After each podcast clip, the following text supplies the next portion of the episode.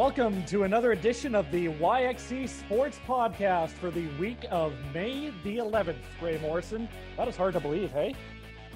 It is, yeah. Long weekend next weekend. We'll probably record. We may record on the 18th. We may record on the 19th next week. Um, yet to be determined. But yeah, we are uh, literally days away, hours away from the uh, May long weekend already.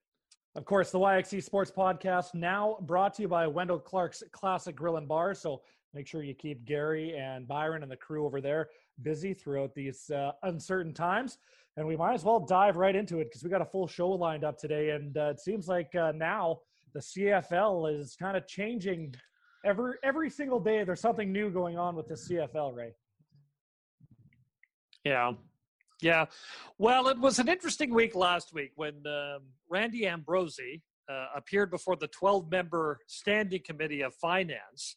Uh, as the federal government is looking to give out some $500 million to arts, culture, sports, and charitable donation groups.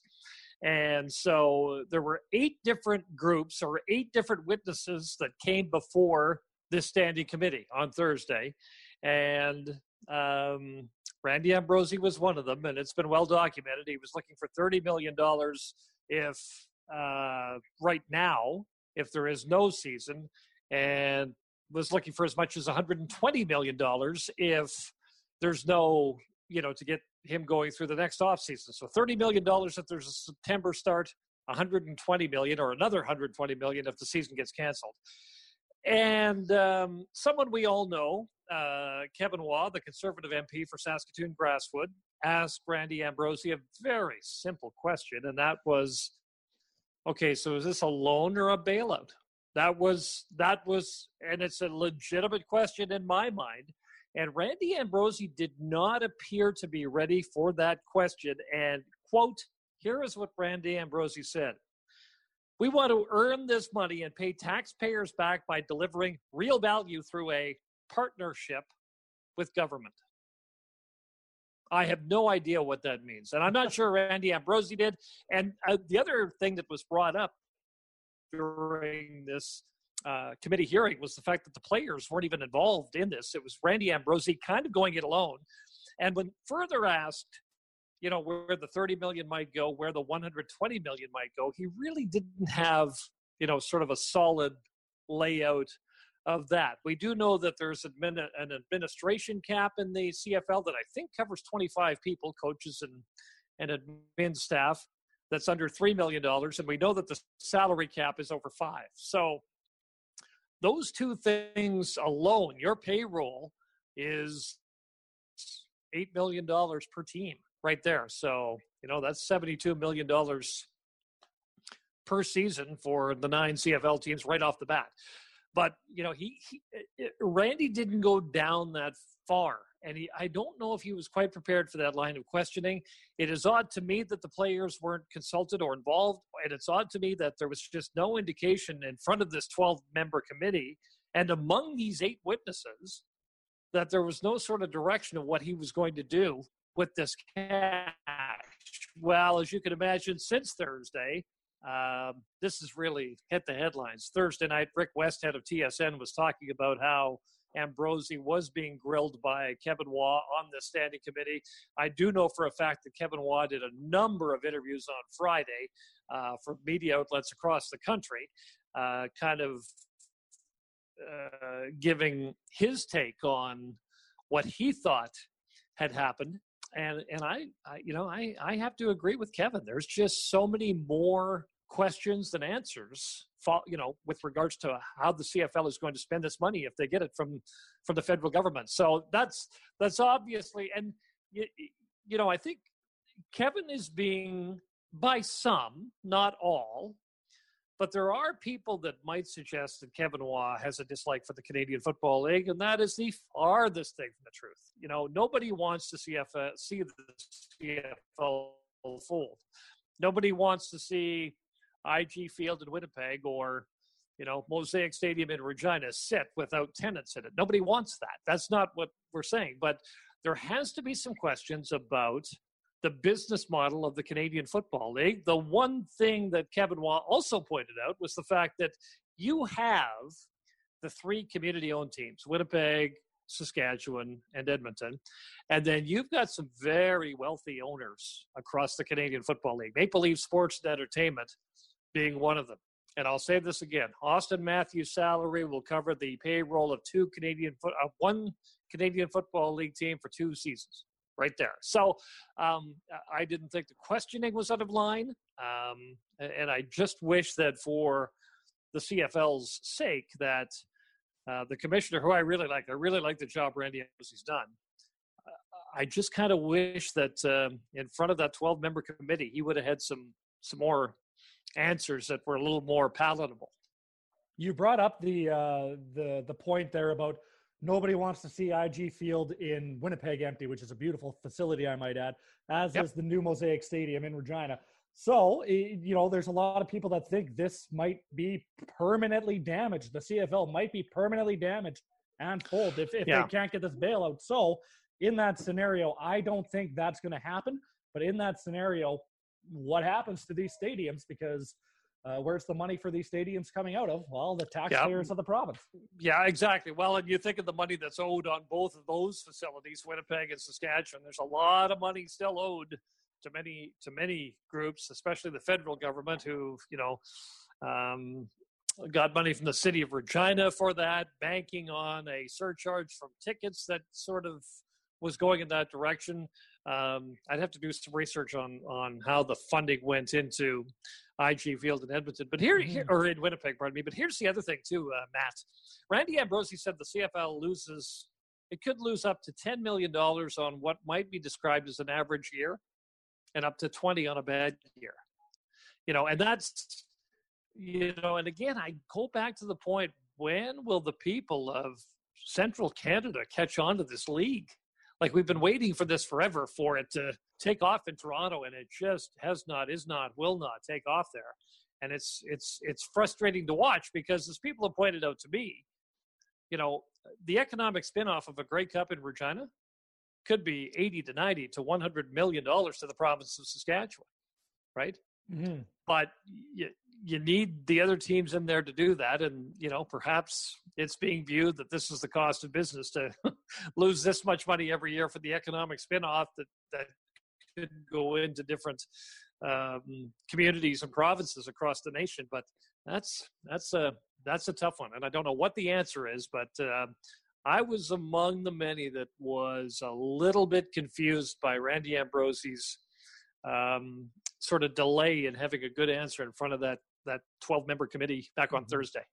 Well, and you bring up the thing about why the CFL in Toronto isn't working, and I don't have a, a good answer for you either. But I always love the story that you tell about the 2007 Grey Cup when the Riders beat the Bombers. Uh, yep. Well, at that point, which was the the Rogers Center in uh, Toronto, but it was I think it was Grey Cup Sunday. You were there, but I think it was Grey Cup Sunday, and, and somebody yep. walked up to you and uh, another member of the media and said, "Hey, what's what's going on today?"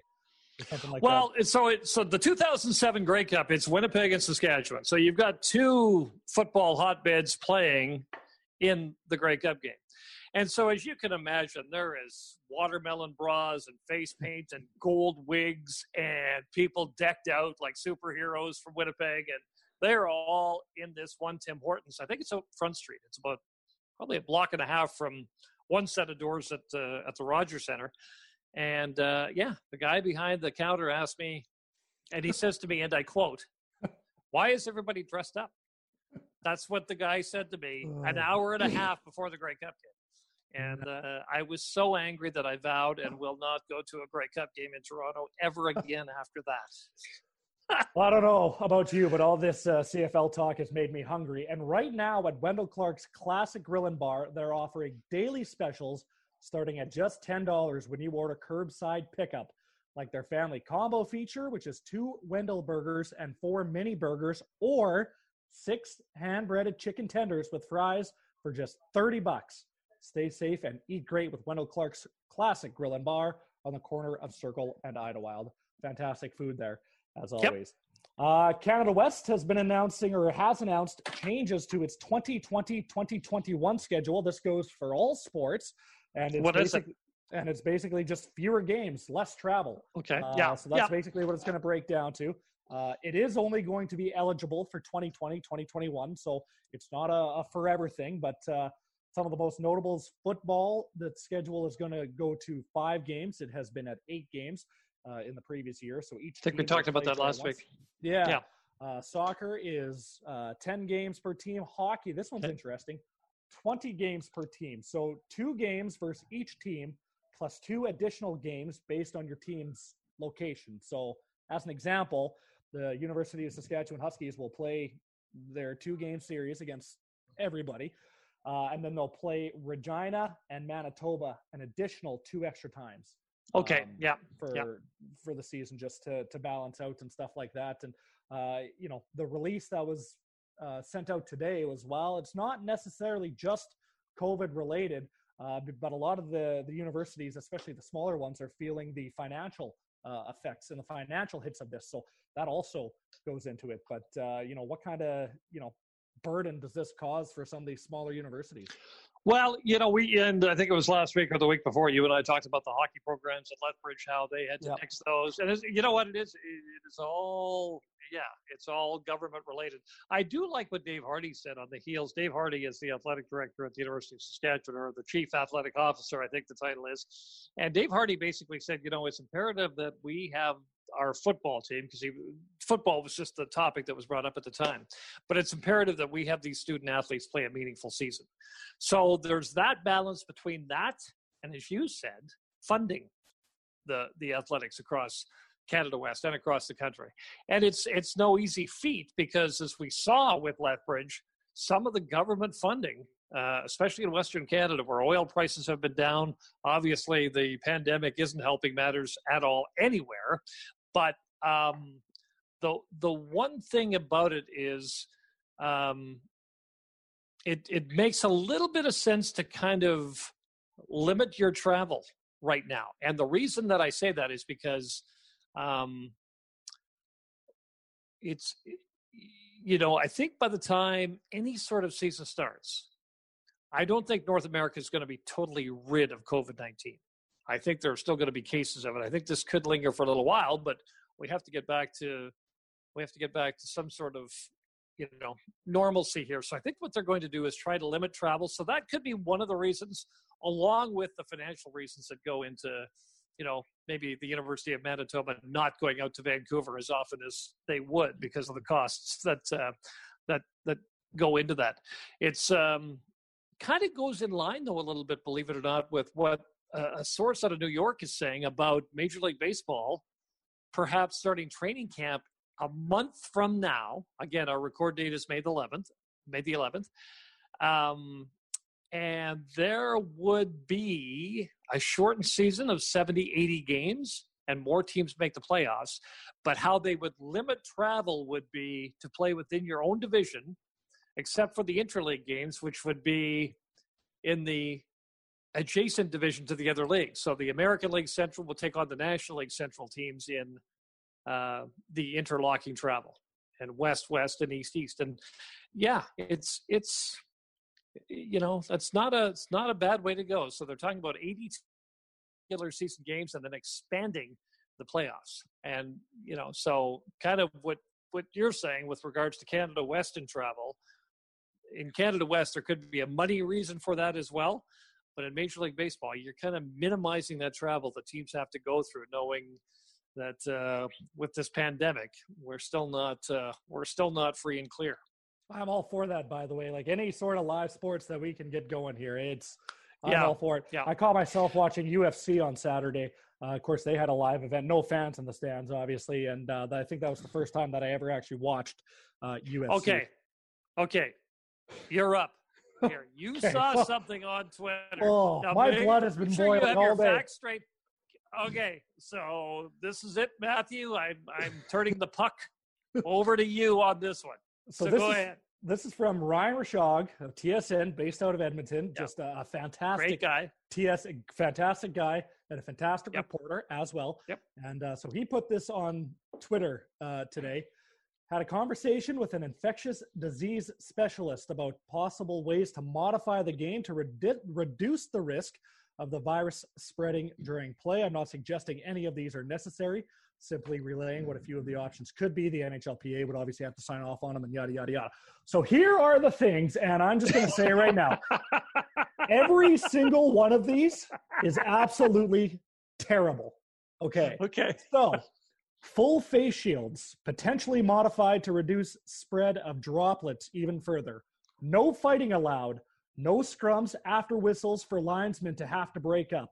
Coaches social distanced on the bench and wearing face masks on the bench. Wingers to maintain two feet of distance on faceoffs instead of the traditional crossing of sticks and leaning into one another's space and no spinning on the ice or the bench. Now, every single one of those things that I just listed off might be the stupidest thing that I have seen on the internet in a very long time. Matthew you're telling me, been no, listen, you're telling me that the wingers can't line up closer than two feet apart on a face-off. What's going to happen when there's a puck battle along the boards? Is the one only yeah terrible, the- no, terrible, terrible. the all of those, the terrible. Uh, okay the only thing i could get on board with of of any and i'm with you matt for the most part i could get on board with the full face shields because they do that in minor hockey. So if i had to watch a hockey game an nhl game and players are wearing full face shields the camera's so far away that one eh, okay. But I, I don't think i want to watch something that doesn't resemble hockey. Like i don't think i want to watch so how are they going to do a face off then? Are they both going to skate into the circle or So why are the just why are the wingers exempt? So why do the, why do the wingers have to stand two far, feet apart from one another? But the centermen who are taking the Yeah. face off, I get that. yeah No, yeah. that ju- no, that's just absolutely asinine. That's Well, terrible. yeah. See, it, it- the one thing about this, though, is you do bring up a point. You know, like um, Major League Baseball would probably go without fans. Yep. The National Hockey League may go without fans. The National Basketball Association, they may go without fans. These are networks with pretty good television deals, right? Mhm. Where the CFL is such a ticket-driven league that that's why going back to our first topic of uh, of this segment, that's why it's such a concern, right? But uh, yeah, no, ladies and gentlemen, Matthew has just been on a tirade all day after reading Ryan Rishaug's tweets, and again, uh, again, Ryan's just a messenger. He's not saying no, that this for is going to hundred happen percent. or No, whatever. and I agree. Yeah, and Yeah. Uh, good on him for uh, relaying that information uh, to the masses. Uh, although I would have uh, liked to see what uh, his reply thread on Twitter was like. Because, Watched anything good on TV? Not really. No. Any of the reruns? No. I saw, I saw, and it was a pretty good piece. Um, Howie Long and David Ortiz were two of the guests talking about the Boston Bruins 1970 run to the Stanley Cup final. Uh, so, of course, the famous picture of Bobby Orr. I see the Orr jersey behind you there, Matt. Mhm. Bobby Orr's, Orr's parallel dive as he scored the cup winning goal to beat the St. Louis Blues. Um, but it's interesting. It was no contest in the day. The Boston Bruins were bigger than the Patriots, they were bigger than the Red Sox, they were bigger than the Celtics when they walked the streets. Those guys, Esposito and Orr and Sanderson and Hodge and Cheevers, they couldn't go anywhere in Boston without just being they were the team. They were you can imagine, you know, the Patriots with their Super Bowl wins and how they kind of trump everything in that area now. Well, in 1970, it was uh, it was the Boston Bruins. So there was a great feature, and they interviewed Howie Long, who was from Massachusetts, talked about growing up and and and and watching this. And the reason I bring this up is because on this day, May 11th, 1972, Boston won their second cup in three years. They beat the Rangers three nothing to win that series, four games to two. And I think on May 10th, which was Mother's Day, Sunday, Yep. was the 50th anniversary of the Bobby Orr flying through Yes, the it air, was. it Yep. not? Yeah. Yes, it was. Yep. Yeah, Yep. against the And- St. and- Louis Blues. Yeah, and yeah, that's right. And today was uh, today is the the 48th anniversary of that May 11th, and it's also Cam Newton's birthday today too, May 11th. Yeah, it's, and I'm too angry to think about anything else right now. Yeah, you have really worked yourself up. That's terrible. You have- I'm sorry. Will you cool down before we do uh, next week's show? Next, it, it depends. It depends what the developments are. Oh boy! But I think that pretty much wraps up our time That for does. this edition of the YXE Sports Podcast. So once again, a big thanks to uh, producer Ian, who does all the capturing for this and uh, uh, dropping it, Yep. if you will. So fantastic job as always, Ian, and thanks a bunch. This can be found well pretty much anywhere. All the streaming digital services that you may like to listen to. Our podcast is on there. We have a website, yxesportspodcast.com. It will be on there. It will be on our Facebook page and also our Instagram page, YXE Sports Podcast on Instagram. So uh, if you could go over there and send us uh, a follow, and I think we'll be uh, uploading the episodes to Instagram as well, or a link. Uh, anyways, so like I said, that pretty much wraps things up for this week. Wray Morrison, thanks a bunch. Producer you Ian Roach, thanks a bunch. Uh, stay safe, and we will talk to you again uh, week, maybe, possibly, depending on how the long weekend goes. But anyways, take care, stay safe, and we'll talk to you soon.